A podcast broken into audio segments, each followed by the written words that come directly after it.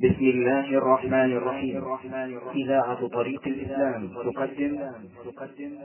إخوة في الله هذا هو الشريط السابع والخمسون من شرح رياض الصالحين.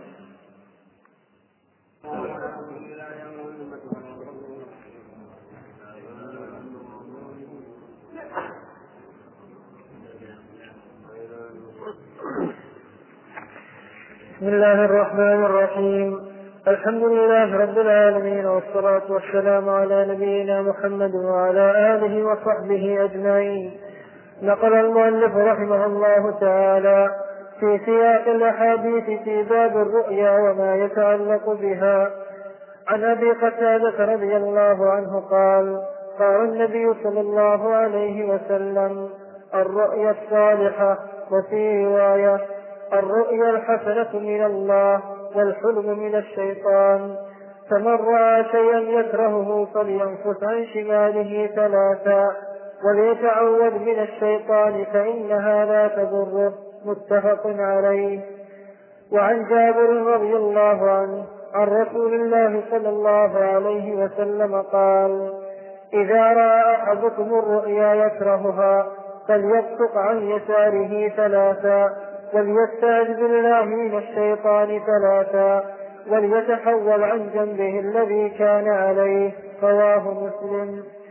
وعن واثرة بن الأسقع رضي الله عنه قال قال رسول الله صلى الله عليه وسلم إن من أعظم الكرى أن يدعي الرجل إلى غير أبيه أو يري عينه ما لم ترى أو يقول على رسول الله صلى الله عليه وسلم ما لم يقل. رواه البخاري. بسم الله الرحمن الرحيم. هذه الأحاديث فيما يتعلق بالرؤيا وسبق شيء من ذلك وبينا أن الرؤيا ثلاثة أقسام. القسم الأول رؤيا حسنة صالحة فهذه من الله عز وجل. وذكرنا أنها فيما يسر وأنها من عاجل بشرى المؤمن. والثانية أو القسم الثاني الحلم وهذا من الشيطان. والغالب أنه يكون فيما يكره الإنسان أي أن الشيطان يري الإنسان ما يكره حتى يفزع ويتكدر ويحزن وربما يمرض لأن الشيطان عدو للإنسان. يحب ما يسوء الإنسان وما يحزنه. قال الله تعالى إنما النجوى من الشيطان ليحزن الذين آمنوا وليس بضارهم شيئا إلا بإذن الله. فالحلم هو هذا الذي يراه الإنسان في منامه يكرهه ويزعجه. ولكن من نعمة الله عز وجل أن لكل داء دواء. كل داء له دواء. فما هو دواء هذا الحلم؟ دواء أولا أن يبصق الإنسان على يساره ثلاث مرات ويستعيذ بالله من شر من شر الشيطان ثلاث مرات ومن شر ما رأى. يقول أعوذ بالله من شر الشيطان ومن شر ما رأيت ثلاث مرات. ويتحول إلى الجنب الثاني إذا كان على جنبه الأيسر يتحول إلى الأيمن وإذا كان على الأيمن يتحول إلى الأيسر. وكذلك أيضا يتوضأ.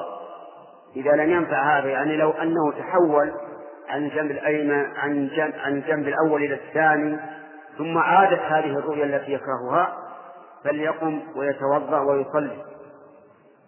ولا ولا يخبر بها أحد. لا يقول رأيت أو رأيت. ولا يذهب إلى الناس يعبرونها. يعني لا يذهب إلى أحد يفسرها. لأن ذلك إذا فعله لا لا تضره الرؤيا أبدا ولا كأنها وقعت. وهذه راحة. بعض الناس إذا رأى شيئا يكرهه قال من يفسر لها الرؤيا؟ وقام يفهم على الناس. فسروا لها الرؤيا. أو أو واحد فسرها لي نقول لا تفعل. كان الصحابة رضي الله عنهم يرون الرؤيا حتى يمرضوا منها. فلما حدثهم النبي صلى الله عليه وعلى آله وسلم في هذا الحديث استراحوا صار الإنسان إذا رأى الرؤيا التي يكرهها بصق عن يساره ثلاث مرات واستعاذ بالله من شرها ومن شر الشيطان ولم يحدث بها أحدا ثم لا تضره ما كأنها صار أما القسم الثالث فهو الحلم الذي يكون من حديث النفس. يكون الإنسان متعلقا بشيء من الأشياء وهو جسمه دائما. فهذا ربما يراه في المنام. هذا أيضا لا حكم له ولا أثر له. وينبغي للإنسان إذا رأى رؤيا تسره وهي الرؤيا الصالحة أن يؤولها على على خير ما ما يقع في نفسه. لأن لأن الرؤيا إذا عبرت بإذن الله فإنها تقع. ثم إن من المهم أن لا نعتمد على ما يوجد في بعض الكتب كتفسير الأحلام لابن سيرين وما أشبهه فإن ذلك خطأ. وذلك أن الرؤيا تختلف بحسب الرائي وبحسب الزمان وبحسب المكان وبحسب الأحوال. يعني ربما يرى شخص رؤيا نفسرها له بتفسير. ويرى آخر رؤيا نفس الرؤيا ونفسرها له بتفسير آخر غير الأول. لماذا؟ لأن لأن هذا رأى ما يليق به وهذا رأى ما يليق به أو لأن الحال تقتضي أن نفسر هذه الرؤيا بهذا التفسير وما أشبه ذلك. فالمهم أن لا يرجع الإنسان إلى الكتب المؤلفة في تفسير الأحلام لأنها الأحلام تختلف. يذكر أن رجلا رأى رؤيا ففسرت له بتفسير ثم رآها آخر نفس الرؤيا ففسر بتفسير آخر. فسئل الذي فسره. ليش؟ قال لأن هذا يليق به ما ما رأى وهذا يليق به ما رأى. كل إنسان يفسر بما يليق به. ولهذا لما رأى النبي صلى الله عليه وسلم في أحد لما رأى قبل الوقعة أو في أثنائها رأى في المنام أن في سيفه سلمة. ورأى بقرا تنحر فسرها بأنه يقتل أحد من أهل بيته وأن وأنه يقتل أحد من أصحابه. السنة هي التي يقتل أحد من أهل بيته لأن الإنسان يحتمي بقبيلته ويحتمي بسيف. فلما صارت السيف سلمة يعني معناه أنه سيكون سلمة في أهل بيته ووقع كذلك وهو استشهاد حمزة عم النبي صلى الله عليه وعلى آله وسلم في أحد أما البقر التي تنحر فالذين قتلوا من الصحابة رضي الله عنهم في أحد. نحو سبعين رجلا وإنما رآه بقرا لأن البقر فيها منافع كثيرة هي أنفع ما يكون من بهيمة النعام. للحرث وللثني وللنماء وللبن وفيها مصالح كثيرة. والصحابة رضي الله عنهم كلهم خير. فيهم خير كثير لهذه الأمة. لو لم يكن من خيرهم إلا أن الله سبحانه وتعالى وفقهم لحمل الشريعة إلى الأمة. إذ أنه لا طريق لنا إلى شريعة الله إلا بواسطة الصحابة رضي الله عنهم. فالحاصل أن الإنسان قد يرى رؤيا وآخر يرى مثلها ونفسرها لهذا بتفسير ولهذا بتفسير. لذلك لا لا نعتمد هذه الكتب التي تفسر الأحلام لأنها تفسرها على طريقة واحدة والرؤيا تختلف. والله موفق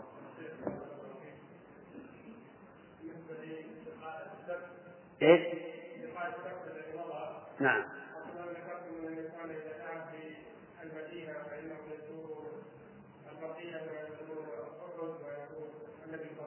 نعم.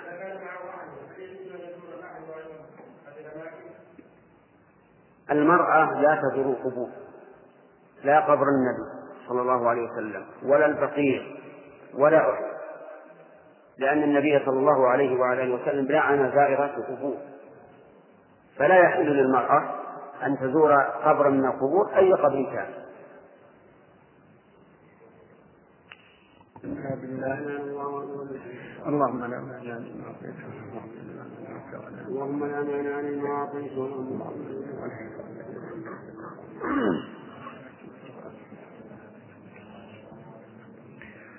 بسم الله الرحمن الرحيم. الحمد لله رب العالمين والصلاة والسلام على نبينا محمد وعلى آله وصحبه أجمعين. قال رحمه الله تعالى كتاب السلام باب فضل السلام والأمر بإفشائه. قال الله تعالى يا أيها الذين آمنوا لا تدخلوا بيوتا غير بيوتكم حتى تستأنسوا وتسلموا على أهلها. وقال تعالى فإذا دخلتم بيوتا فسلموا على أنفسكم تحية من عند الله مباركة طيبة. وقال تعالى وإذا حييتم بتحية فحيوا بأحسن منها أو ردوها. وقال تعالى هل أتاك حديث ضيف إبراهيم المكرمين؟ إذ دخلوا عليه فقالوا سلاما. قال سلام قوم منكرون.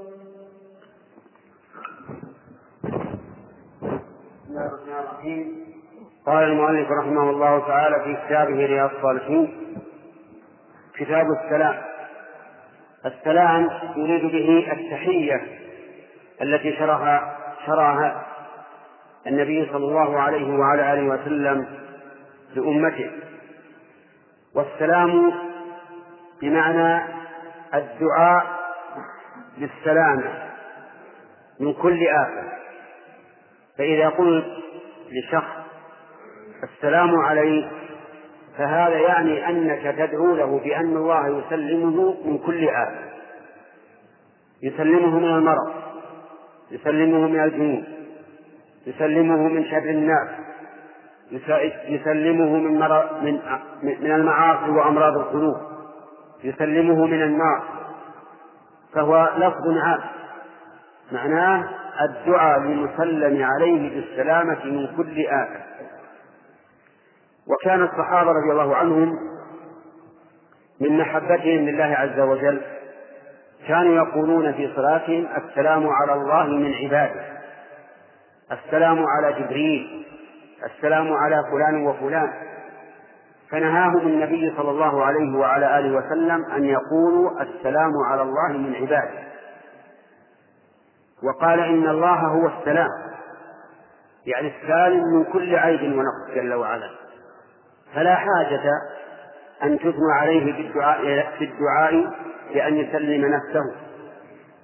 ثم قال لهم قولوا السلام علينا وعلى عباد الله الصالحين فإنكم إذا قلتم ذلك سلمتم على كل عبد صالح في السماء والأرض. ولا أدري هل نحن نستحضر هذا. إذا قلنا في الصلاة السلام علينا وعلى عباد الله الصالحين لا أدري هل نحن نستحضر أننا نسلم على أنفسنا السلام عليكم وعلى كل عبد صالح في السماء والأرض يعني نسلم على على الأنبياء نسلم على الصحابة نسلم على التابعين لهم بإحسان نسلم على أصحاب الأنبياء كالحواريين أصحاب عيسى والذين اختارهم موسى عليه الصلاة والسلام سبعين رجلا وغير ذلك هل نحن نستحضر أننا نسلم على جبريل وعلى ميكائيل وعلى إسرافيل وعلى مالك خازن النار وعلى خازن الجنة وعلى جميع الملائكة؟ لا أدري هل نحن نستحضر هذا أو لا. إن كنا لا نستحضر فيجب أن نستحضر ذلك.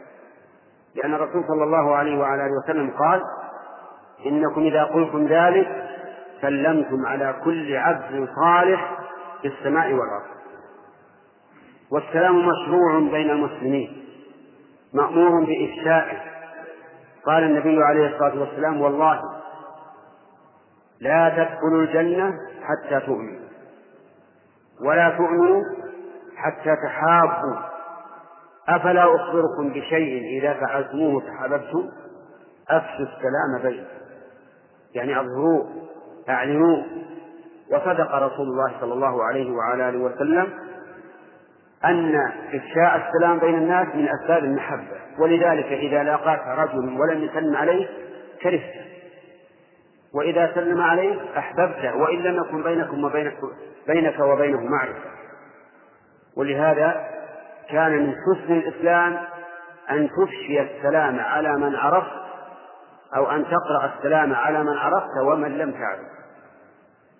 ثم ذكر المؤلف رحمه الله آيات من كتاب الله. منها أن السلام من سنن الرسل من سنن الرسل والملائكة أيضا. فهؤلاء الملائكة الذين جاءوا لإبراهيم عليه الصلاة والسلام دخلوا عليه فقالوا سلاما. قال سلام قوم منكرون.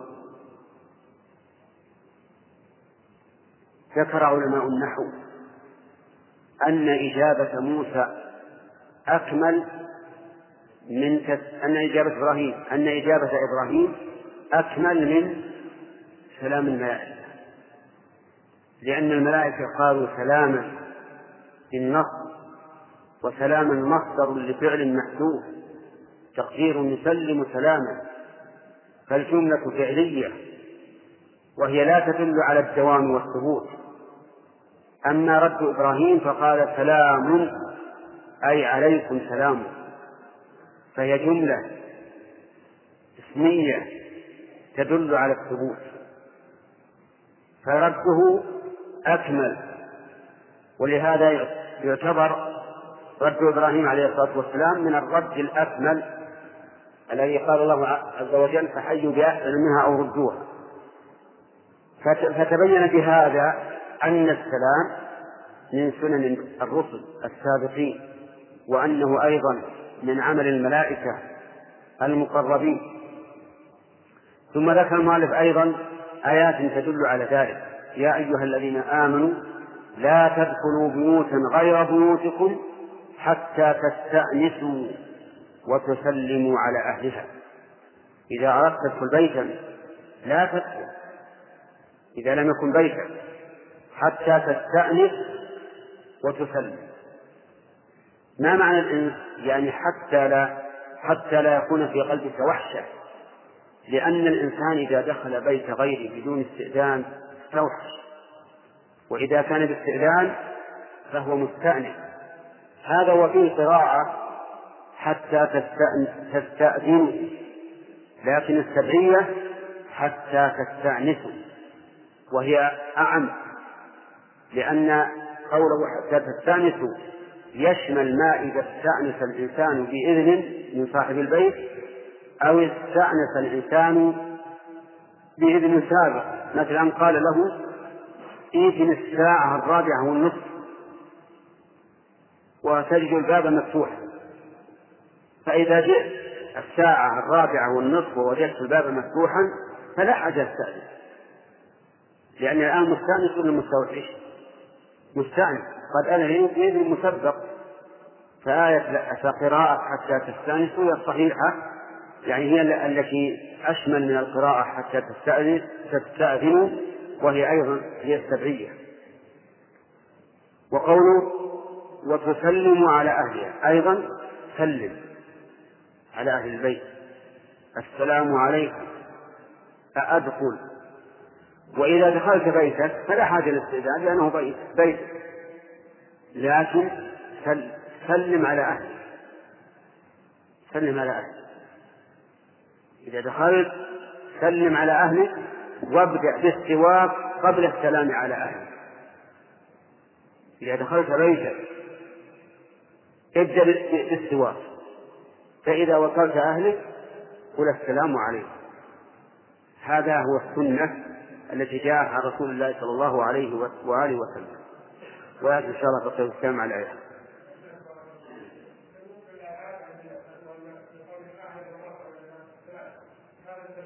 لا رد السلام ما يكفي فيه أهل مرحبا إنما يقال عليكم السلام. يجينا شغل الأجانب الكفار ما تسلم عليهم. اللي يغلب على ظنك انغلب على ظنك انه كافر لا تسلم عليه.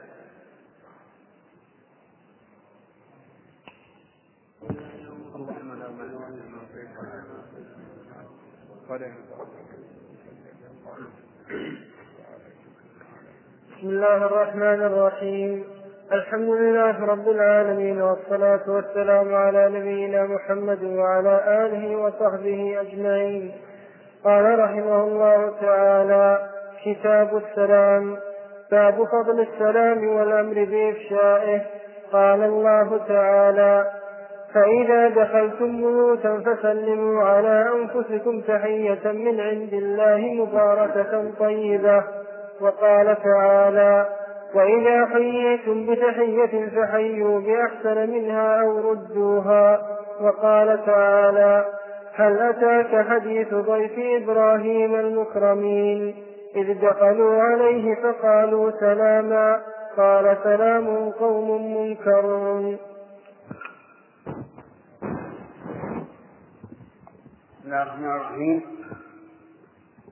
هذا الباب أخذه النووي رحمه الله في كتاب رياض الصالحين في كتاب السلام فضله وآدابه وذكر فيه آيات. منها قوله تعالى يا أيها الذين آمنوا لا تدخلوا بيوتا غير بيوتكم حتى تستأنسوا وتسلموا على أهلها. وقد تكلمنا على هذه الآية. ومنها قوله تعالى هل أتاك حديث ضيف إبراهيم المكرمين؟ إذ دخلوا عليه فقالوا سلاما قال سلام قوم منكرون هل أتاك مثل هذه الصيغة؟ هل أتاك يراد بها التشويق يعني أن الله عز وجل ذكرها بصيغة الاستفهام تشويقا للمخاطب. ومن المعلوم أن الإنسان سيقول لا لم يأتني لسماه إذ, إذ دخلوا عليه فقالوا سلاما قال سلام قوم منكرون. وسبق الكلام على هذه الآية أيضا. وقول قوم منكرون يعني أنتم قوم منكرون أي لا أعرفكم. وليس المعنى أنه من المنكر الذي هو الحرام لكنه من المنكر الذي هو غير معروف. يعني أنا لا أعرف. ومنها قوله تعالى فإذا دخلتم بيوتا فسلموا على أنفسكم تحية من عند الله مباركة طيبة. سلموا على أنفسكم يعني على من فيها. وجعلهم من أنفسهم لأن المؤمن للمؤمن كالبنيان يشد بعضه بعضا. فهو كقوله تعالى لقد جاءكم رسول من أنفسكم. عزيز عليه ما عنتم المعنى سلموا على من فيها لأنكم أنتم وإياهم نفس واحدة. و والنفس قد تطلق على الغير كما ذكرنا لقد جاءكم رسول من أنفسكم وكذلك قوله تعالى ولا تلمزوا أنفسكم. يعني لا يلمز بعضكم بعضا. وليس المعنى أن الإنسان يلمز نفسه. المهم إذا دخلت بيتا فسلم على من فيه. قل السلام عليكم. وهم يجب عليهم أن يردوا السلام. وقد سبق أن السنة إذا دخلت بيتا أن أول ما تبدأ به أن تتسور ثم تسلم على أهل البيت. ومنها قوله تعالى أي من الآيات التي ذكرها قوله تعالى وإذا حييتم بتحية فحيوا بأحسن منها أو ردوها. فأمر الله سبحانه وتعالى إذا حيينا بتحية أن نحيي بأحسن منها أو نردها يعني نرد مثلها. فمثلا إذا قال لك الإنسان السلام عليك قل عليك السلام. ولا ولا تقتصر وإذا قال السلام عليك ورحمة الله قل عليك السلام ورحمة الله. وإذا قال السلام عليك ورحمة الله وبركاته قل عليك السلام ورحمة الله وبركاته. وجوبا. لأن الله قال أو ردوها. وإذا قال السلام عليك فقلت عليك السلام ورحمة الله فهذا أحسن من الأول. وهذا أفضل لكنه ليس بواجب. الواجب أن ترد عليه مثل ما سلم عليك. وقوله سبحانه بأحسن منها. يشمل الأحسن نوعا والأحسن كما والأحسن كيفية ثلاثة أشياء. الأحسن نوعا وكما وكيفية فماذا إذا قال؟ السلام عليكم. فقلت أهلا ومرحبا بأبي فلان حياك الله وبياك تفضل. فهذا لا لا يجزي لو قلت هذا ألف مرة ما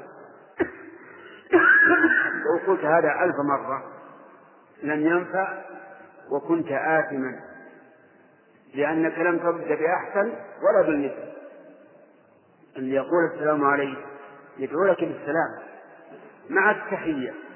فإذا قلت أهلا ومرحبا هذه تحية بلا بلا دعاء. فلا بد أن أن تكون أحسن منها نوعا. أحسن منها كما أو مثلها. إذا قال السلام عليك ورحمة الله فقلت عليك السلام فقط فهذا لا يجوز لأنك ما رددت بأحسن ولا بمثل. لابد أن تقول كما قال. كذلك أحسن منها كيفية. إذا سلم عليك بصوت واضح مرتفع. لا ترد عليه بطرف أنفك. لأن بعض الناس يسلم عليك يقول السلام عليكم ثم يرد عليك بأنفه يمكن تسمع يمكن ما تسمع. هذا لا يجوز. لأنك لم تحي لم تحيي. بمثلها بمثل ما حياك به ولا بأحد ومن ذلك أيضا إذا سلم عليك وقد أقبل إليك بوجهه.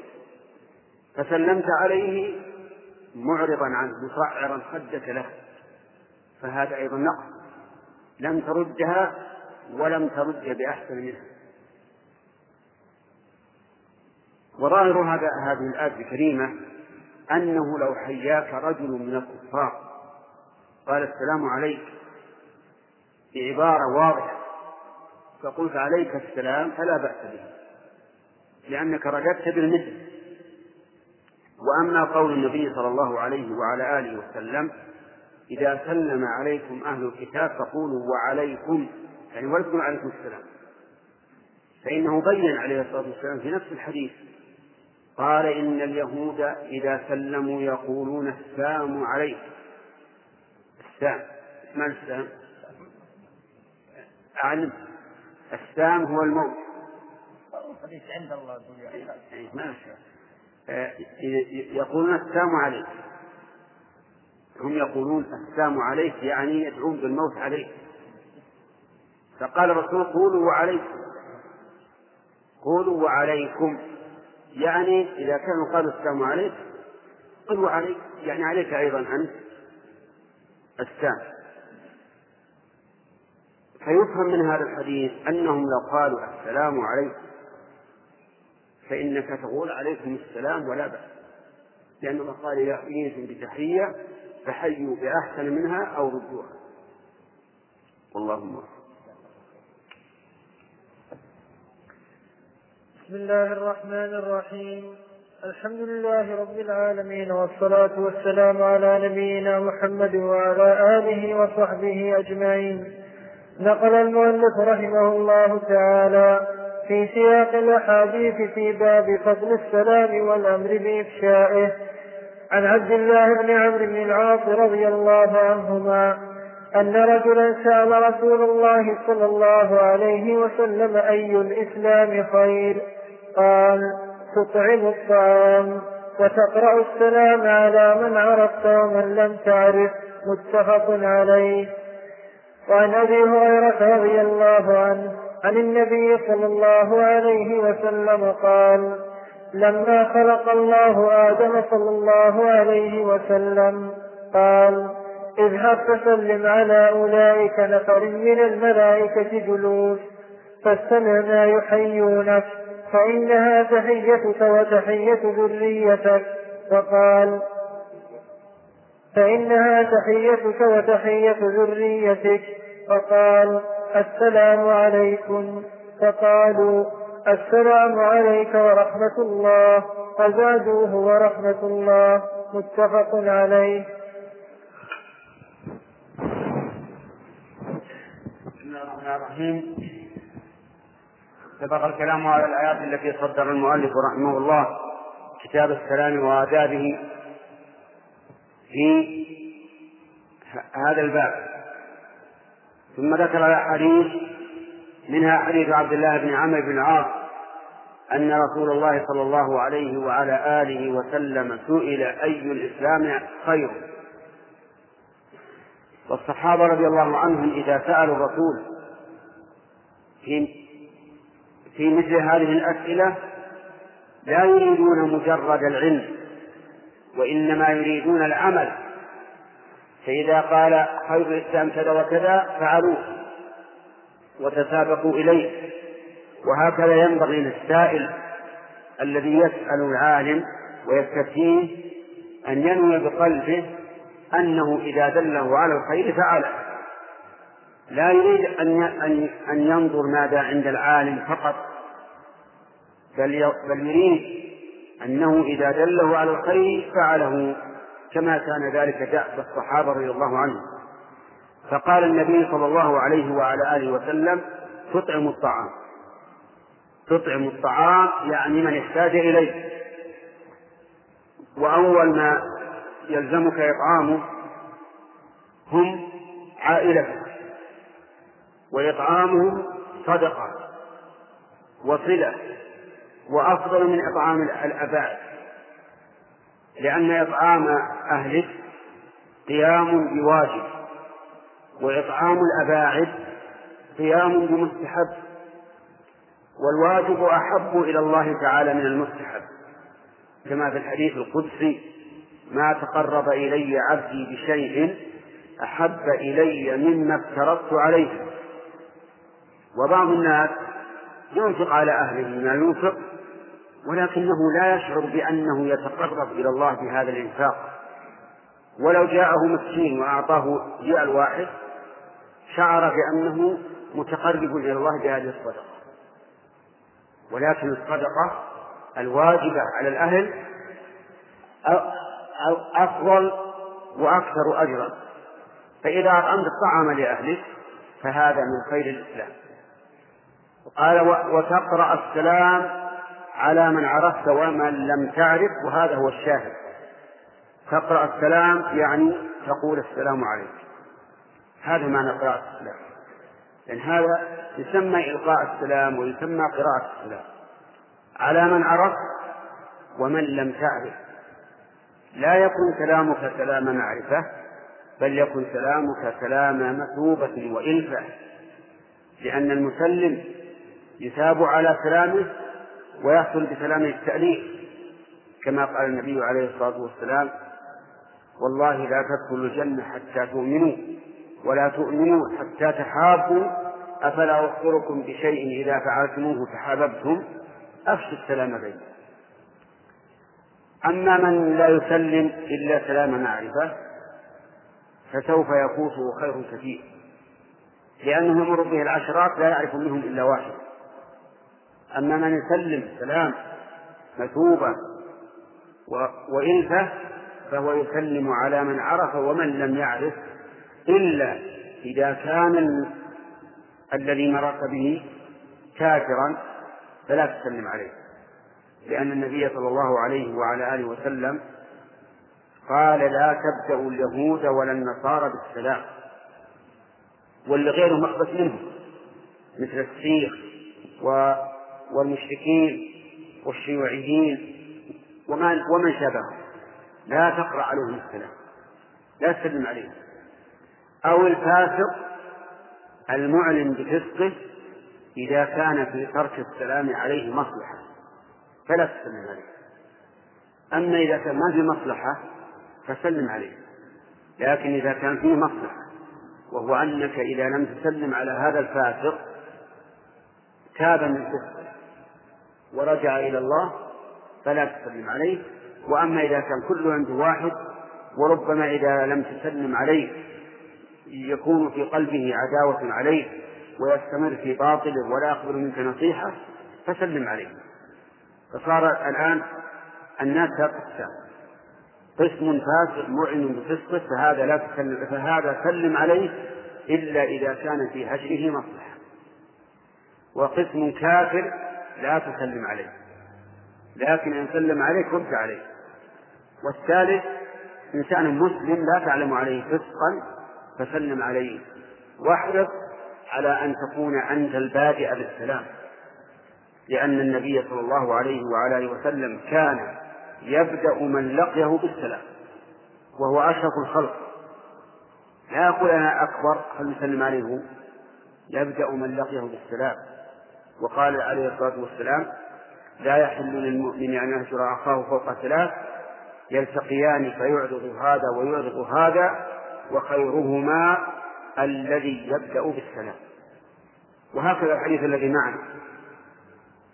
خير الإسلام أن تقرأ السلام على من عرفت ومن لم تعرف.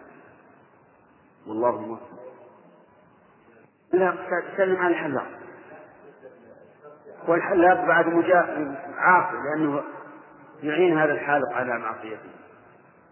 نعم. إن رأيت في مصلحة بتسلم لجي تنصحهم ترشدهم. نعم. فهذا طيب.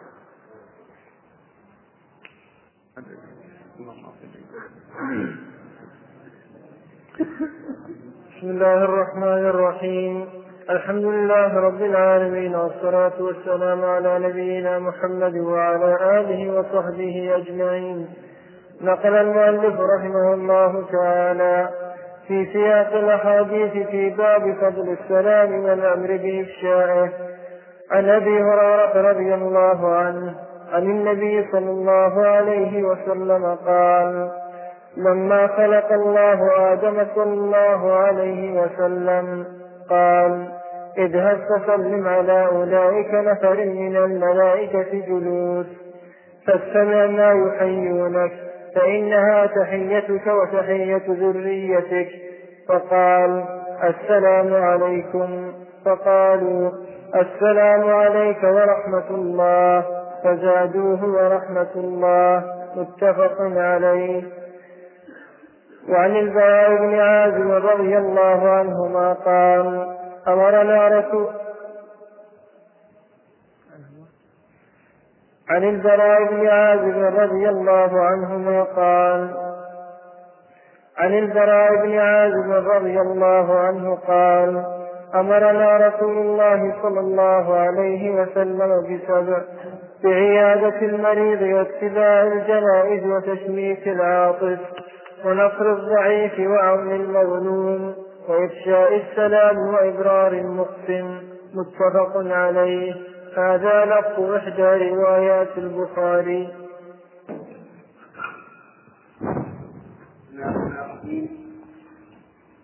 ذكر المؤلف النووي رحمه الله في رياض الصالحين في باب فضل السلام وإفشائه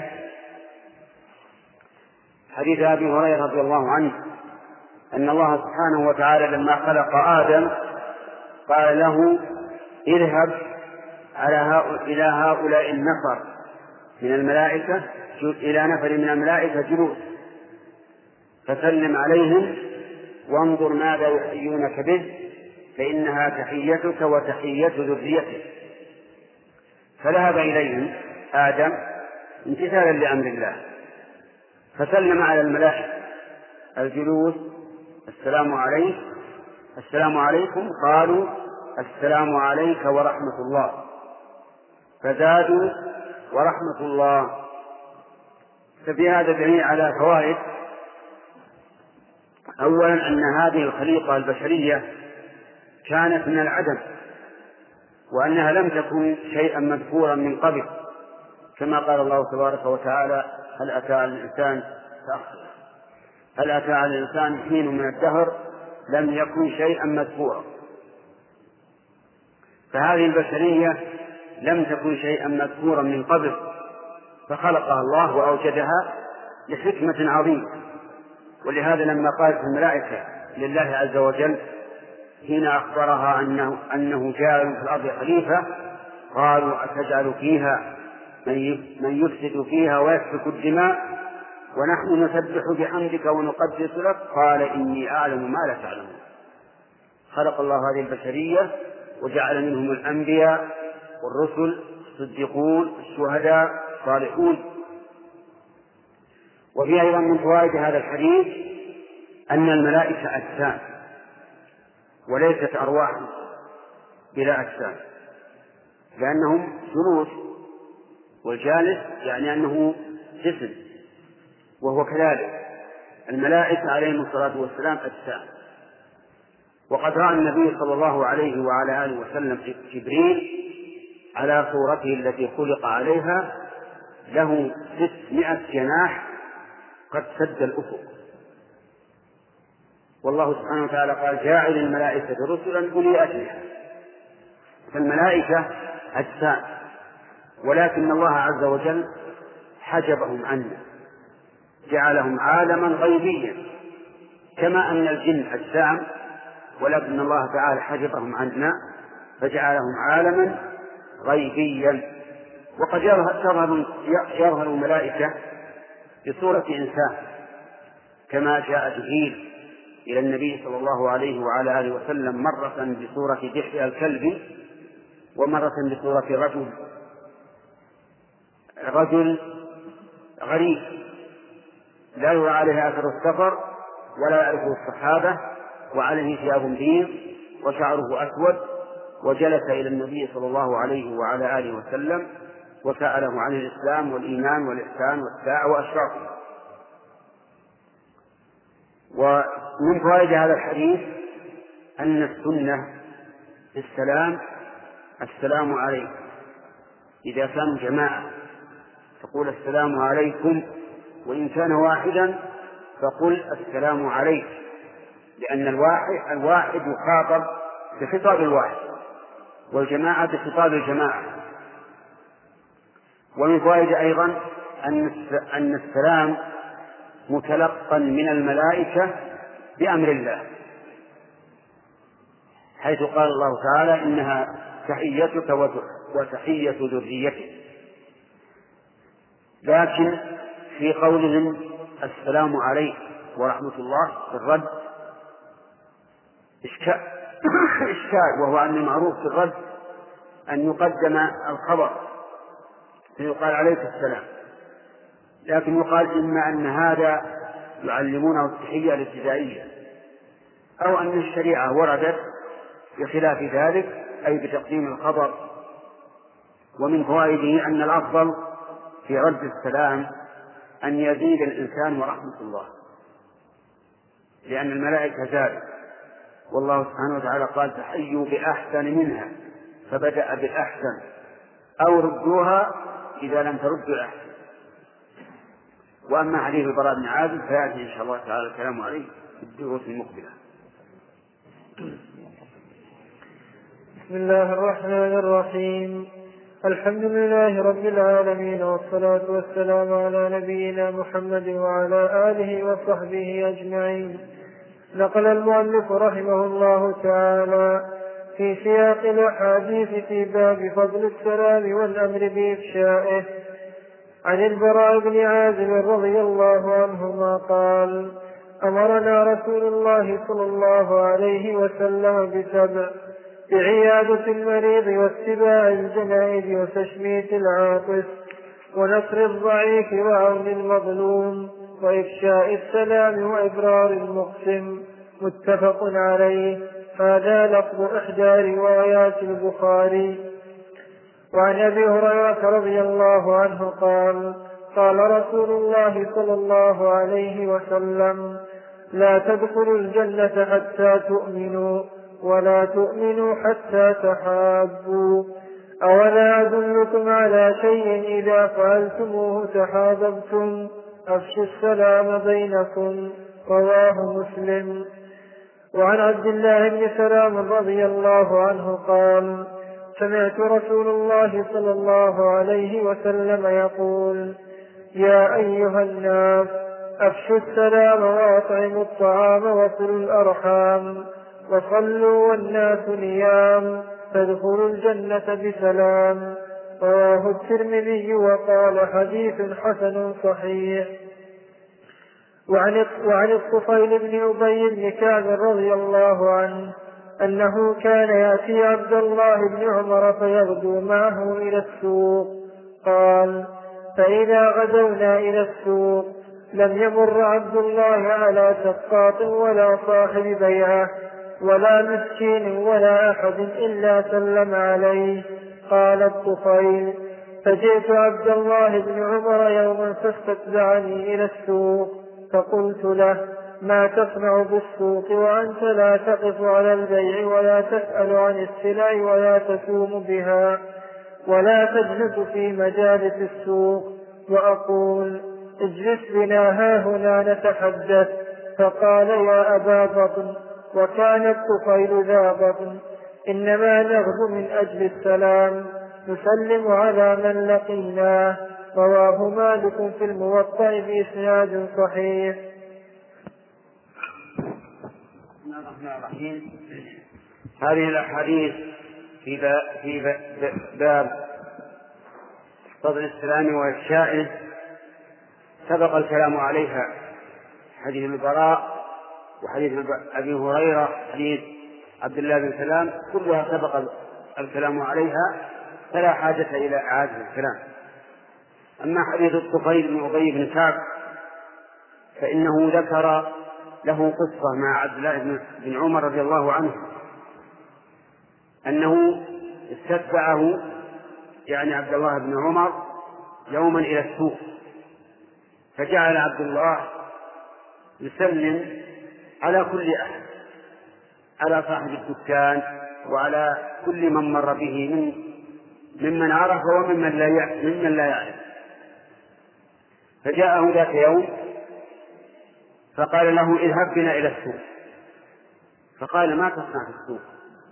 لست تقف على يعني تشتري شيئا ولا تسوم شيئا. اجلس بنا هنا نتحدث. فقال إنما أذهب إلى السوق من أجل السلام. السلام على الناس لأن الإنسان إذا سلم وأفشى السلام وأظهره كان هذا سببا لدخول الجنة. كما في حديث أبي هريرة لا تدخلوا الجنة حتى تؤمنوا ولا تؤمنوا حتى تحابوا. أفلا أخبركم بشيء إذا فعلتموه تحاببتم أفشوا السلام بينكم. ولأن الإنسان إذا سلم على أخيه فقال السلام عليكم أو السلام عليك إذا كان واحدا فإنه يكتب له بذلك عشر حسنات. فإذا سلم على عشرة أنفار كتب له مئة حسنة. وهذا خير من البيع والشراء. فكان ابن عمر رضي الله عنهما يدخل السوق من أجل كثرة المسلم عليه. لأنه في بيت لا يأتي أحد وإذا أتى واحد فهو أقل أقل بكثير من من في السوق.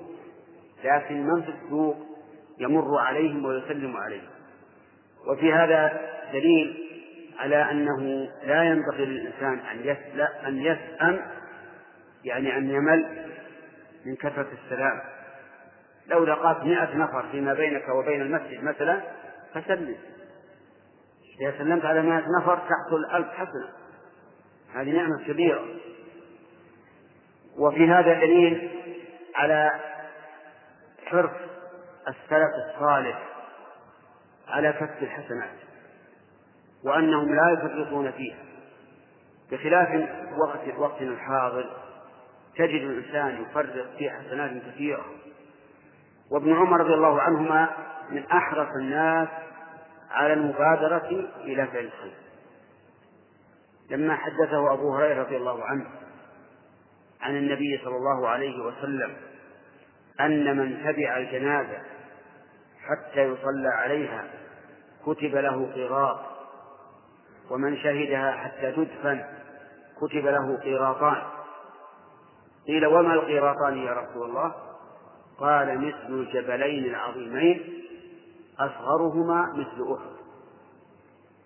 ولما حدث ابن عمر بهذا الحديث قال والله لقد فرطنا في قراريط كثيرة. والله لقد فرطنا في قراريط كثيرة ثم صار لا تحصل جنازة إلا تبعها رضي الله عنه. وهذا السلف الصالح إذا علموا ما في الأعمال من الخير والثواب بادروا إليه وحرصوا عليه.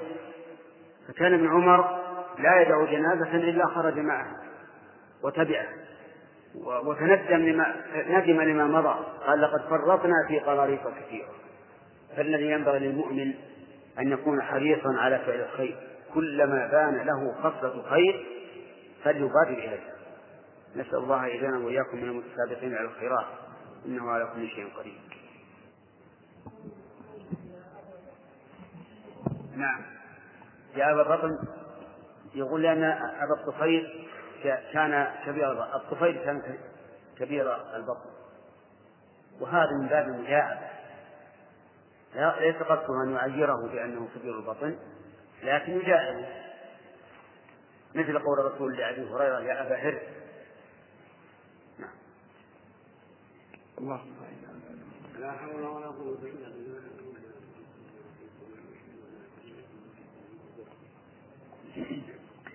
بسم الله الرحمن الرحيم. الحمد لله رب العالمين والصلاة والسلام على نبينا محمد وعلى آله وصحبه أجمعين. قال رحمه الله تعالى باب كيفية السلام. يستحب أن يقول المبتدئ بالسلام السلام عليكم ورحمة الله وبركاته. فيأتي بضمير الجمع وإن كان المسلم عليه واحدا. فيأتي بضمير الجمع وإن كان المسلم عليه واحدا. ويقول المجيب وعليكم السلام ورحمة الله وبركاته. فيأتي بواو العطف في قوله وعليكم. عن عمران بن الحصين رضي الله عنهما قال جاء رجل إلى النبي صلى الله عليه وسلم فقال السلام عليكم. فرد عليه ثم جلس. فقال النبي صلى الله عليه وسلم عشر. ثم جاء آخر فقال السلام عليكم ورحمة الله. فرد عليه فجلس فقال عشرون. ثم جاء آخر فقال السلام عليكم ورحمة الله وبركاته. فرد عليه فجلس فقال ثلاثون. رواه أبو داود والترمذي وقال حديث حسن. وعن عائشة رضي الله عنها قالت قال لي رسول الله صلى الله عليه وسلم هذا جبريل يقرأ عليك السلام. قالت قلت وعليه السلام ورحمة الله وبركاته متفق عليه.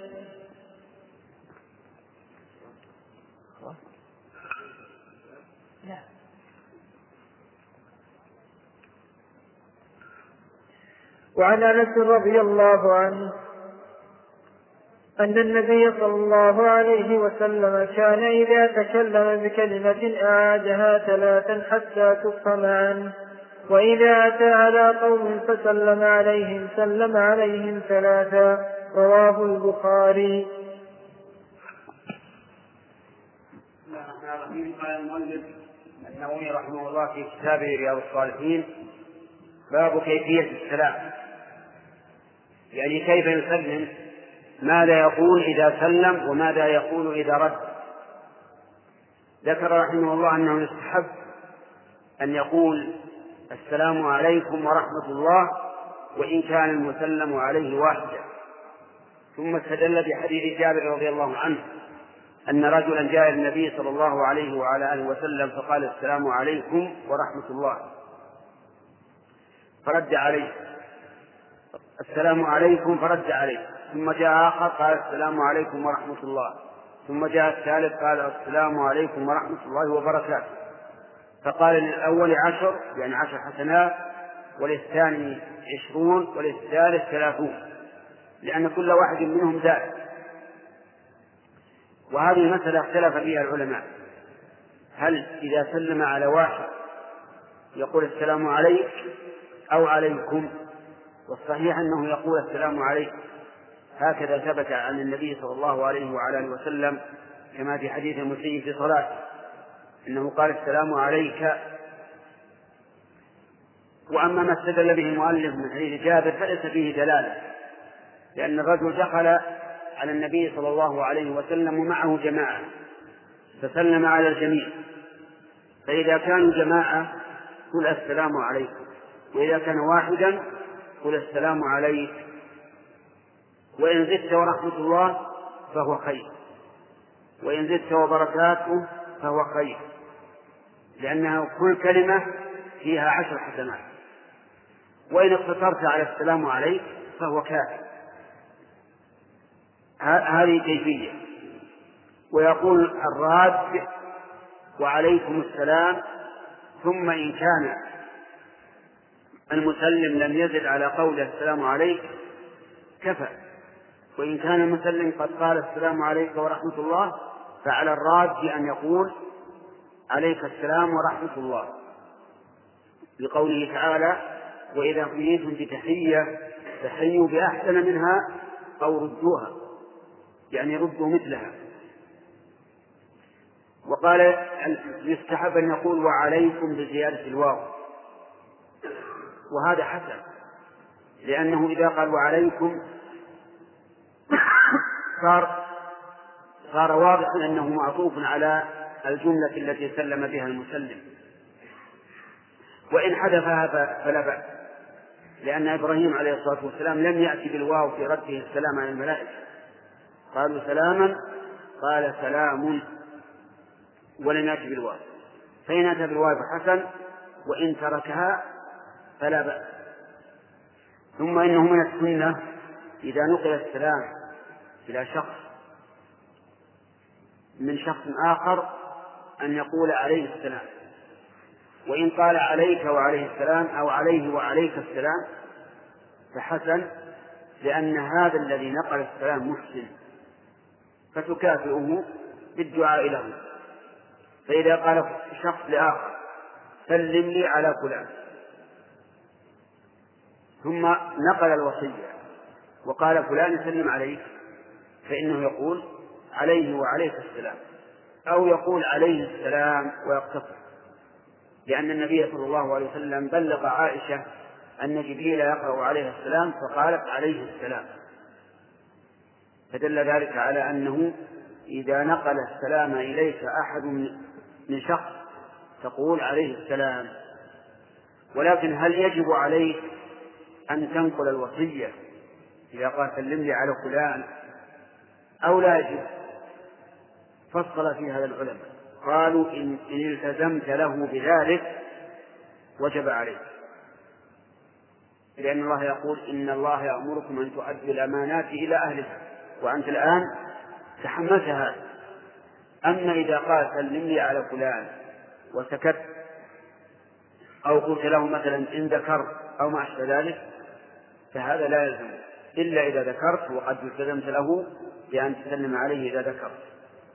لكن الأحسن أن لا يكلف الإنسان أحدا بهذا. لأنه ربما يشق عليه. ولكن يقول سلم لي على من سأل عني سلم لي على من سأل عني لأنه إذا قال سلم لي على من سأل وسأله كيف فلان قال فلان طيب وسلم عليك. هذا طيب. أما أن يحمل فإن هذا لا ينبغي. لأن لأنه قد يستحي منك ويقول نعم أنقل سلامك ثم ينسى أو تكون مدة أو ما أشبه ذلك. ثم ذكر حديث أنس بن مالك رضي الله عنه أن النبي صلى الله عليه وسلم كان إذا تكلم تكلم ثلاثا وإذا سلم سلم ثلاثا لكنه يتكلم ثلاثا إذا لم تفهم الكلمة عنه. أما إذا فهمت فلا يكرر. فإذا فهمت الكلمة فلا حاجة لكن لو لم تفهم لكون المخاطب ثقيل السمع أو لكثرة الضج حوله أو ما أشبه ذلك فليعد مرتين. فإن لم تكفي فثلاث. يعني وبعد الثلاث لا لا يلزم كما أنه إذا استأذن للدخول في البيت ثلاث مرات ولم يؤذن له انصرف. فكذلك هنا. إذا تكلم ثلاث مرات ولم يكلم أو لم يفهم يترك. كذلك إذا سلم.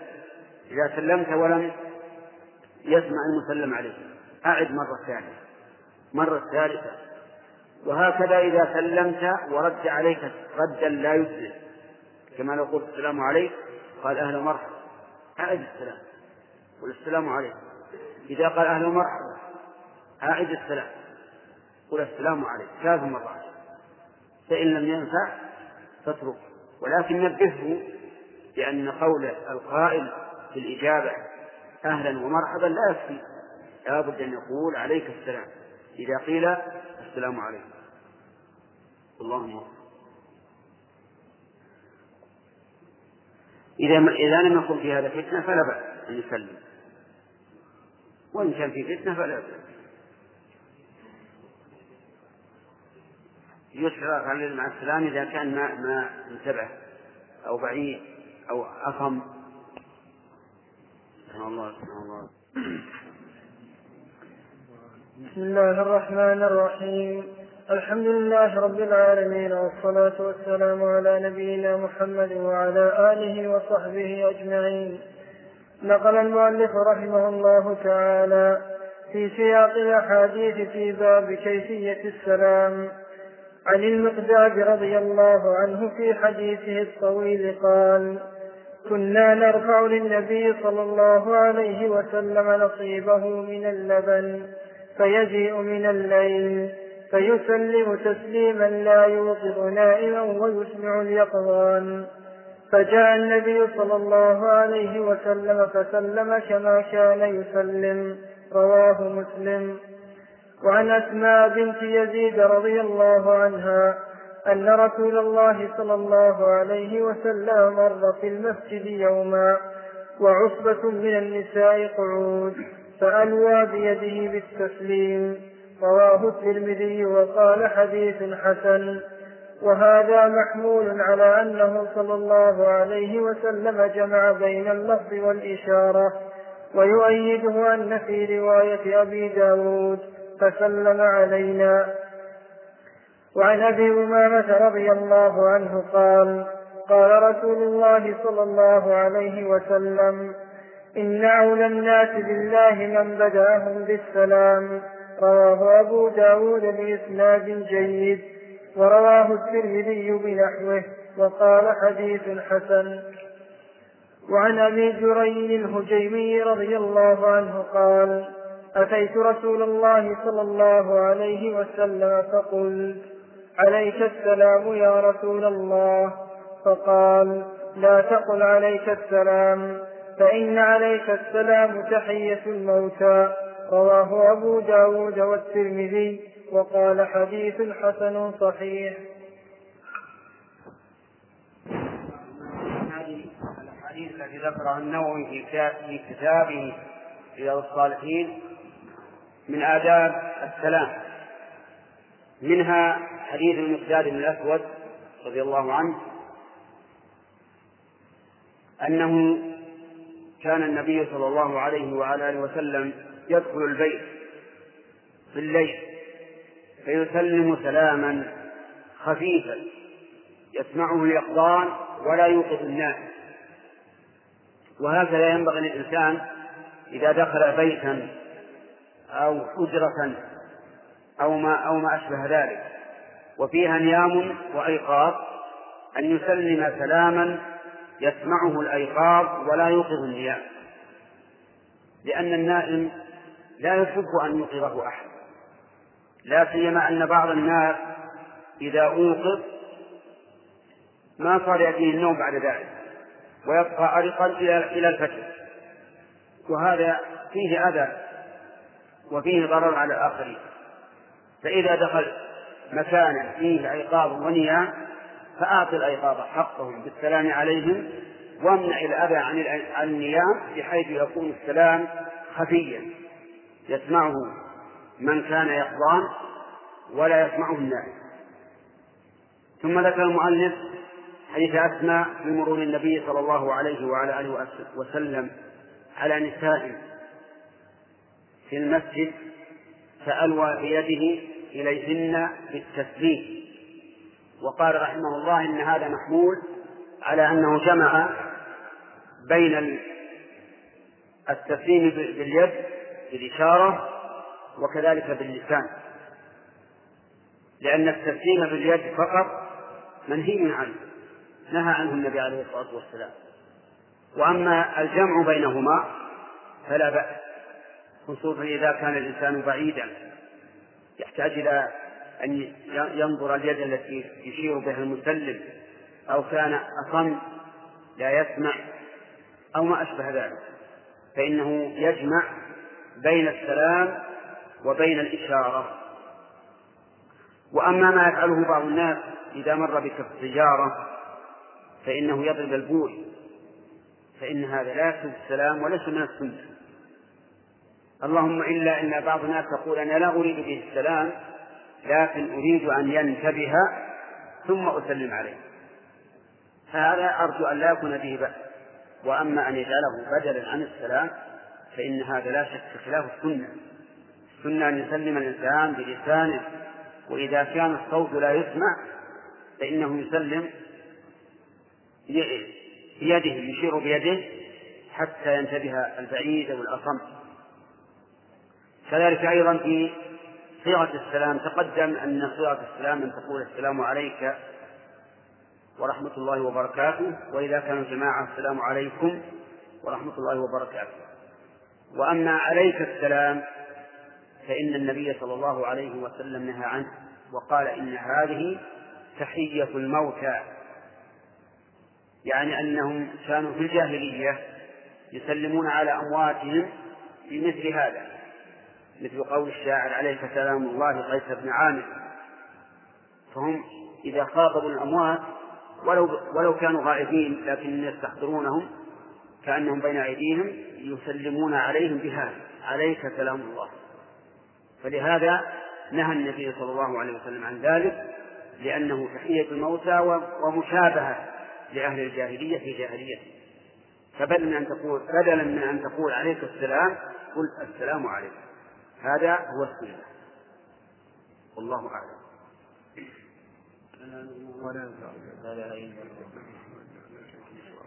اللهم لا مانع لما أعطيت ولا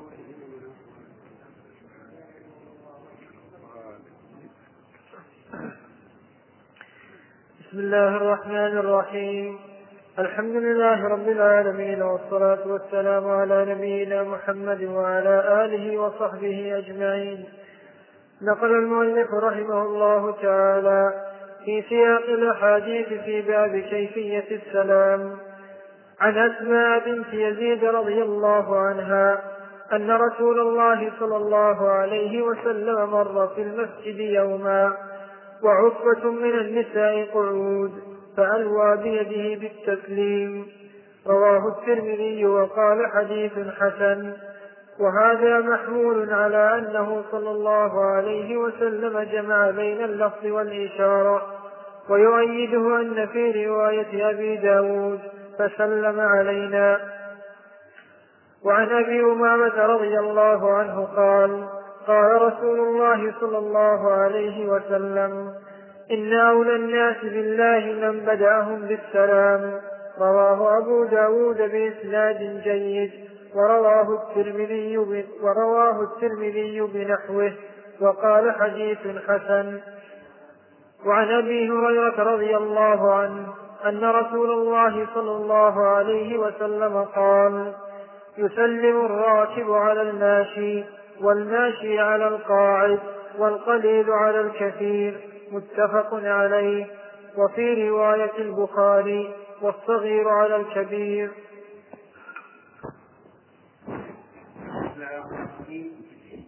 هذه أحاديث في شيء من آداب السلام ذكرها النووي رحمه الله تعالى في رياض الصالحين في آداب السلام.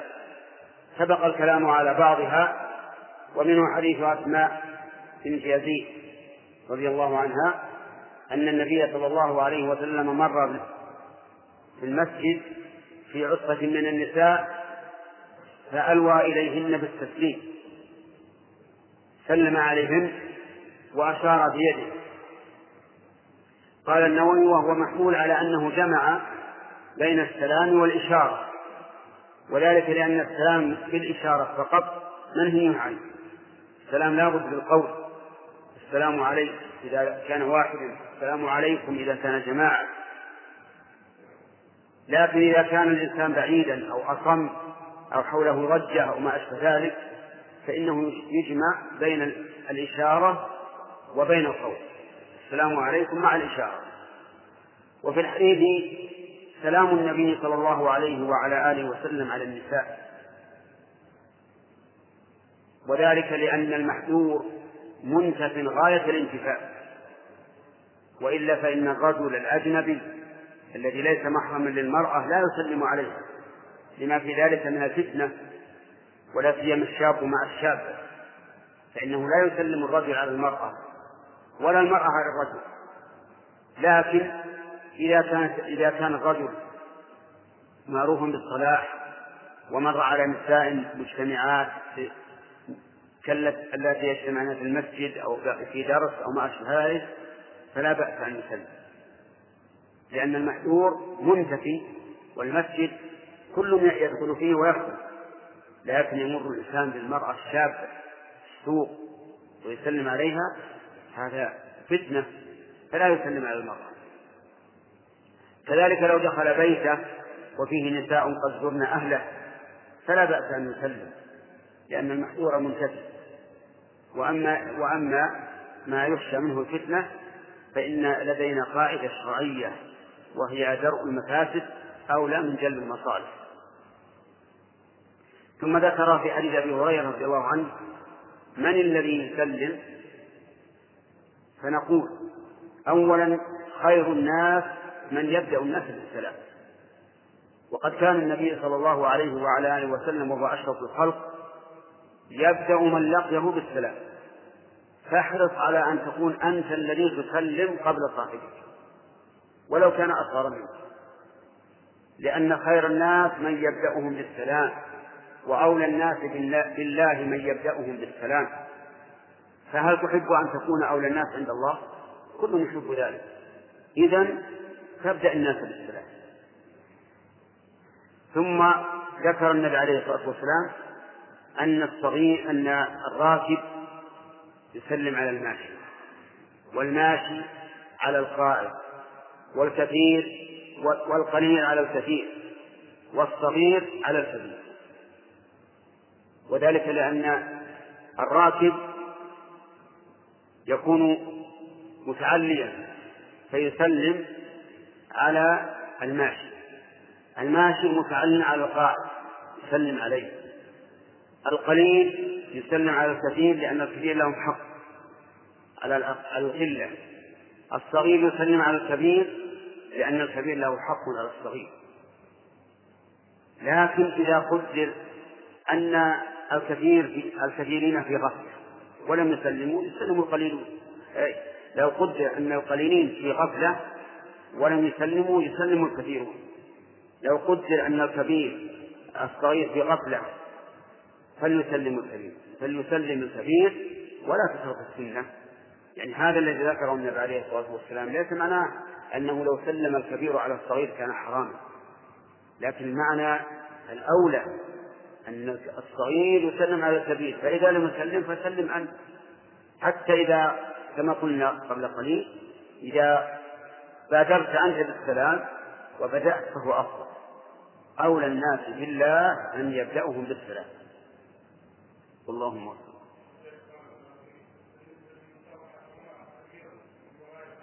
أي نعم.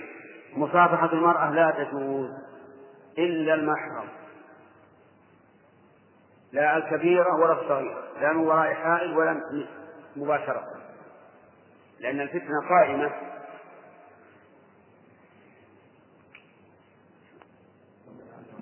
ولا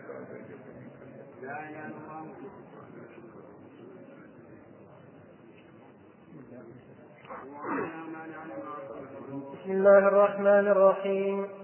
الحمد لله رب العالمين والصلاة والسلام على نبينا محمد وعلى آله وصحبه أجمعين. قال رحمه الله تعالى باب استحباب إعادة السلام على من تكرر لقاؤه على قرب بأن دخل ثم خرج ثم دخل في الحال أو حال بينهما شجرة ونحوها. عن أبي هريرة رضي الله عنه في حديث المسيء أنه جاء فصلى ثم جاء إلى النبي صلى الله عليه وسلم فسلم عليه فرد عليه السلام فقال أرجع فصل فإنك لم تصل. فرجع فصلى ثم جاء فسلم على النبي صلى الله عليه وسلم حتى فعل ذلك ثلاث مرات متفق عليه. وعنه رضي الله عنه. عن رسول الله صلى الله عليه وسلم قال إذا لقي أحدكم أخاه فليسلم عليه فإن حالت بينهما شجرة أو جدار أو حجر ثم لقيه فليسلم عليه. رواه أبو داود. باب استحباب السلام إذا دخل بيته. قال الله تعالى فإذا دخلتم بيوتا فسلموا على أنفسكم تحية من عند الله مباركة طيبة. عن أنس رضي الله عنه قال قال لي رسول الله صلى الله عليه وسلم يا بني إذا دخلت على أهلك فسلم يكن بركة عليك وعلى أهل بيتك. رواه الترمذي وقال حديث حسن صحيح.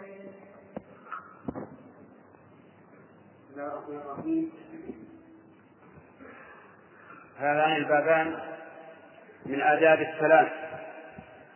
ذكرهما النووي رحمه الله في كتابه رياض الصالحين. أن الإنسان إذا سلم على أخيه ثم خرج ورجع عن قرب أو عن بعد من باب أولى فإنه يعيد السلام.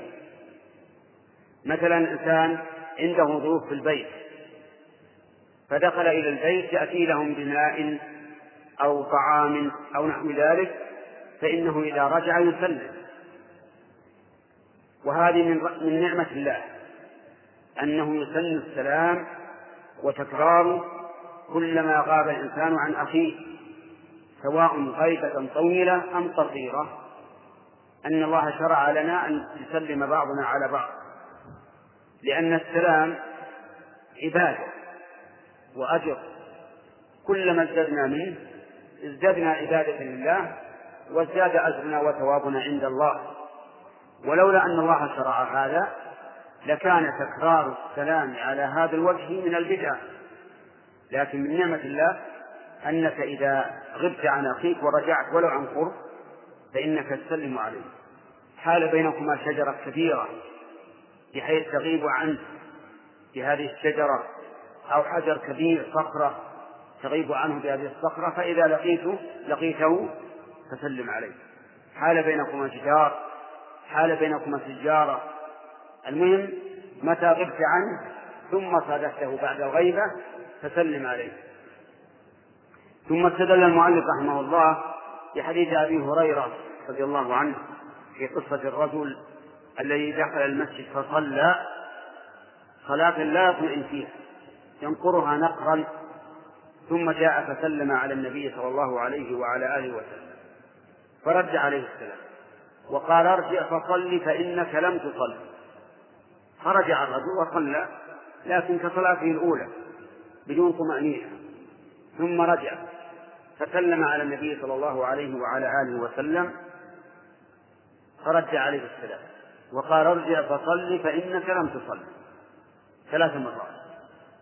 والرجل يصلي صلاة لا يعرف غيرها لأنه جاهل. ثم قال والذي بعثك بالحق لا أحسن غير هذا فعلمني. وهذا من حكمة الرسول عليه الصلاة والسلام. جعل يتردد يصلي هذه الصلاة التي لا تجزي من أجل أن يشتاق إلى العلم ويتشوق إليه. فيرد العلم على قلبه وهو منفتح له محتاج إليه. ومعروف أن الشيء إذا جاء على الحاجة تكون يكون أقبل للنفس. انظر الآن تعطي الفقير عشرة ريالات وهو محتاج. يفرح بها فرحا كثيرا ويكون لها منزلة. لكن لو أعطيتها غنيا لم لم لم تهم فالمهم أن الرسول ردد هذا الرجل من أجل أن يتشوف للعلم ويتشوق إليه وينفتح قلبه له. فقال له إذا قمت إلى الصلاة فأكبر الوضوء ثم استقبل القبلة فكبر. ثم اقرأ ما تيسر معك من القرآن. ولكن الفاتحة لا بد منها كما تدل عليه نصوص أخرى. ثم اركع حتى تطمئن راكعا. ثم ارفع حتى تطمئن قائما. ثم اسجد حتى تطمئن ساجدا. ثم ارفع حتى تطمئن جالسا ثم اسجد حتى تطمئن ساجدا. هذه ركعة كاملة ثم افعل ذلك في صلاتك كلها. علمه الرسول عليه الصلاة والسلام فتعلم ومشى.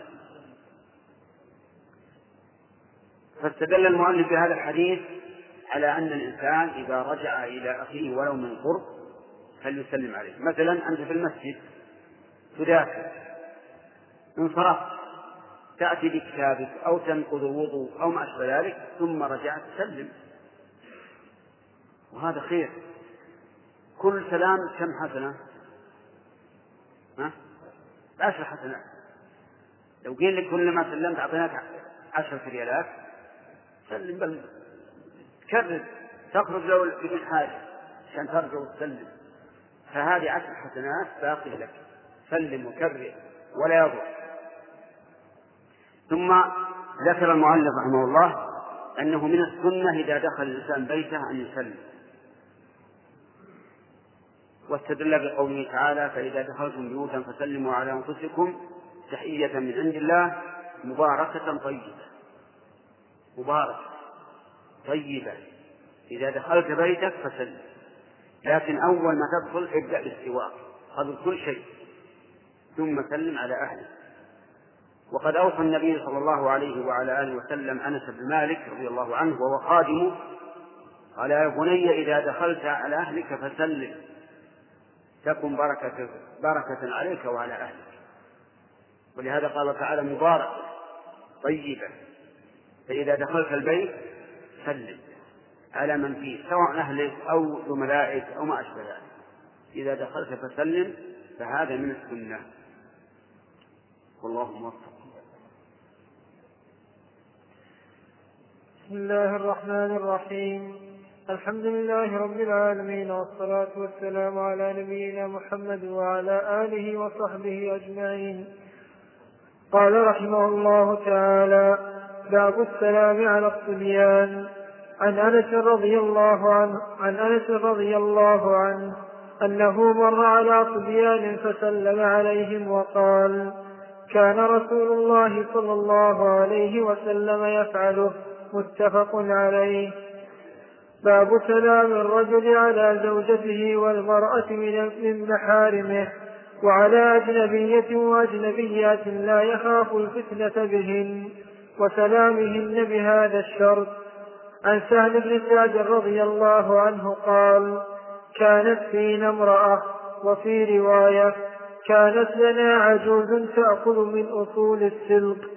فتطرحه في القدر وتكركر حبات من شعير فإذا صلينا الجمعة وانصرفنا نسلم, نسلم عليها فتقدمه إلينا رواه البخاري وعن أم هانئ فاخته بنت أبي طالب رضي الله عنها قالت أتيت النبي صلى الله عليه وسلم يوم الفتح وهو يغتسل وفاطمة تستره بثوب فسلمت وذكرت الحديث رواه مسلم. قال المؤلف في كتابه رياض الصالحين في آداب السلام. باب السلام على الصبيان. الصبيان يعني الصغار من سن التمييز إلى الثانية عشر إلى الثانية عشرة ونحوها. وقد جرت عادة كثير من الناس. أن لا يسلم على الصبيان استخفافا بهم ولأنهم لا يشرفون عليه لو ترك السلام. ولكن هذا خلاف هدي النبي صلى الله عليه وعلى آله وسلم. هدي الرسول صلى الله عليه وعلى آله وسلم أن يسلم على الصغير والكبير. فهذا أنس بن مالك رضي الله عنه مر على صبيان فسلم عليه. وقال إن النبي صلى الله عليه وسلم كان يفعله أي كان يسلم على الصبيان. وفائدة السلام على الصبيان أكثر من فائدة. أولا اتباع السنة سنة النبي صلى الله عليه وعلى آله وسلم. وقد قال الله تعالى لقد كان لكم في رسول الله أسوة حسنة لمن كان يرجو الله واليوم الآخر. وثانيا التواضع. حتى لا يذم الإنسان بنفسه ويشمخ بأنفه ويعلو برأسه يتواضع ويسلم على الصبيان. وقد قال النبي صلى الله عليه وعلى آله وسلم من ما ما زاد الله عبدا إلا إلا بعفو إلا عزة وما تواضع أحد لله إلا رفعه. ثالثا تعويض الصبيان لمحاسن الأخلاق. لأن الصبيان إذا رأوا الرجل يمر فيهم ويسلم عليهم تعودوا ذلك. واعتادوا هذه السنة المباركة الطيبة. رابعا أن هذا يجلب المودة للصبي. يعني أن الصبي يحب الذي يسلم عليه ويفرح بذلك. وربما لا ينساها أبدا. لأن الصبي لا ينسى ما مر به فهذه من فوائد السلام على الصبيان. فينبغي لنا إذا مررنا على صبيان يلعبون يلعبون في السوق أو جالسين يبيعون شيئا أو ما أشبه ذلك أن نسلم عليهم لهذه الفوائد التي ذكرناها. أما السلام على النساء فالسلام على المحارم من النساء والزوجات سنة. المحارم يعني التي لا يحل لك أن تتزوج بها. يعني التي تكشف لك. تسلم عليه ولا حرج في ذلك. تسلم على زوجتك على أختك على عمتك على بنت أخيك على بنت أختك. ولا حرج في هذا. أما الأجانب فلا تسلم عليهن. اللهم إلا العجائز الكبيرات إذا كنت آمنا على نفسك من الفتنة وأما إذا خفت الفتنة فلا تسلم ولهذا جرت عادة الناس اليوم أن الإنسان لا يسلم على المرأة إذا لاقاها في السوق وهذا هو الصواب لكن لو تأتي إلى بيتك وتجد فيه نساء من معارفك وتسلم فلا بأس ولا حرج بشرط أيضا أمن الفتنة. وكذلك المرأة تسلم على الرجل بشرط أمن الفتنة وذكر المؤلف رحمه الله حديث المرأة التي كانت تأخذ من أصول السلق. السلق نوع من الشجر وأصوله طيبة تصلح إداما فتأخذ من هذه الأصول وتلقيها في ماء وتغليها على النار وتكركب عليها حبات من شعير.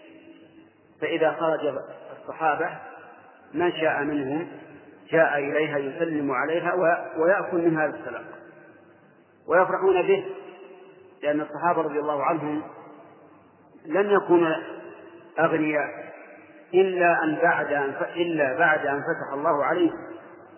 كما قال تعالى ومغانم كثيرة يأخذونها وقال تعالى وعدكم الله مغانم كثيرة تأخذونها فعجل لكم هذا. فكثرت الأموال بعد الفتوح. أما قبل ذلك فإن غالبية الصحابة فقراء. كل شيء يكون عندهم كبيرا.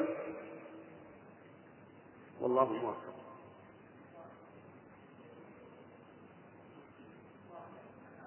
المصافحة للمحارم لا بأس بها. أما المصافحة لغير المحارم فلا تجوز سواء مباشرة أو من وراء حائط. وسواء كانت المرأة كبيرة أو صغيرة.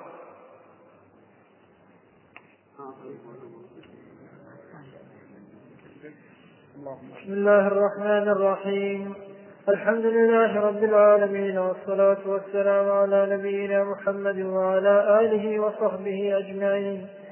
قال رحمه الله تعالى باب تحريم ابتداء الكافر بالسلام وكيفية الرد. باب, تحريم باب تحريم ابتدائنا الكافر بالسلام وكيفية الرد عليهم واستحباب السلام على أهل مجلس فيهم مسلمون وكافر وكفار. عن أبي هريرة رضي الله عنه أن رسول الله صلى الله عليه وسلم قال لا تبدأوا اليهود ولا النصارى بالسلام فإذا لقيتم أحدهم في طريق فاضطروه إلى أضيقه رواه مسلم. وعن أنس رضي الله عنه قال قال رسول الله صلى الله عليه وسلم إذا سلم عليكم أهل الكتاب فقولوا وعليكم متفق عليه. وعن أسامة رضي الله عنه أن النبي صلى الله عليه وسلم مر على مجلس فيه أخلاق من المسلمين والمشركين. عبدة الأوثان واليهود. فسلم عليهم النبي صلى الله عليه وسلم عليهم النبي صلى الله عليه وسلم. متفق عليه. هذا الباب عقده المؤلف رحمه الله. في كتابه رياض الصالحين في حكم السلام على الكفار. الخلص وعلى الكفار المختلطين بالمسلمين. وقد سبق الكلام على السلام في السلام على المسلمين الخلص وأنه سنة مؤكدة. أما السلام على الكفار فإنه لا يحل لنا أن نبدأهم بالسلام. يعني لا يجوز للإنسان إذا مر بالكافر أو دخل على الكافر أن يقول السلام عليكم. لأن النبي صلى الله عليه وعلى آله وسلم نهى عن ذلك كما في حديث أبي هريرة رضي الله عنه. وذلك لأن تسليمنا إياهم عليهم فيه نوع من الذل لهم ونوع من الإكرام لهم. لأن التحية والسلام إكرام والكافر ليس أهلا للإكرام بل الكافر حقه منا أن نغيظه وأن نذله وأن نهينه لأن الله سبحانه وتعالى قال في كتابه العظيم محمد رسول الله والذين معه أشداء على الكفار رحماء بينهم. تراهم ركعا سجدا يبتغون فضلا من الله ورضوانه. قال أشداء على الكفار يعني أقوياء عليهم أعز عليهم. تراهم ركعا وسج ركعا سجدا يبتغون فضلا من الله ورضوانا فيما هم في وجوههم من أثر السجود. ذلك مثلهم في التوراة ومثلهم في الإنجيل كمثل كمثل غيث أعجب الكفار الباب نعم. كمثل زرع. أخرج شقه فآزر فاستغلظ فاستوى على سوقه يعجب الزراع ليغيظ بهم الكفار. هذا الشاهد. وقال تعالى في سورة التوبة ولا يطعون موطئا يغيظ الكفار ولا ينالون من عدو نيلا إلا كتب لهم به عمل صالح. وابتداؤنا إياهم بالسلام إكرام لهم وإعزاز لهم والمؤمن ينبغي أن يكون عزيزا على الكافرين. قال الله تعالى يا أيها الذين آمنوا من يرتد منكم عن دينه فسوف يأتي الله بقوم يحبهم ويحبونه. أذلة على المؤمنين أعزة على الكافرين. لهم العزة على الكافرين يعني يرى المسلم أنه أعز من الكافر وأن له العزة عليه. ولهذا لما كثرت العمالة النصرانية بيننا اليوم ذهبت الغيرة. ذهبت الغيرة من القلوب.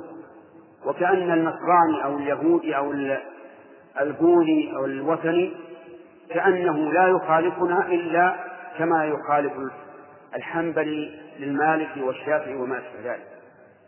عند بعض الناس يظنون أن الكفر اختلافنا معهم كاختلاف المذاهب الأربعة في الإسلام. مع تحيات إخوانكم في إذاعة طريق الإسلام والسلام عليكم ورحمة الله وبركاته.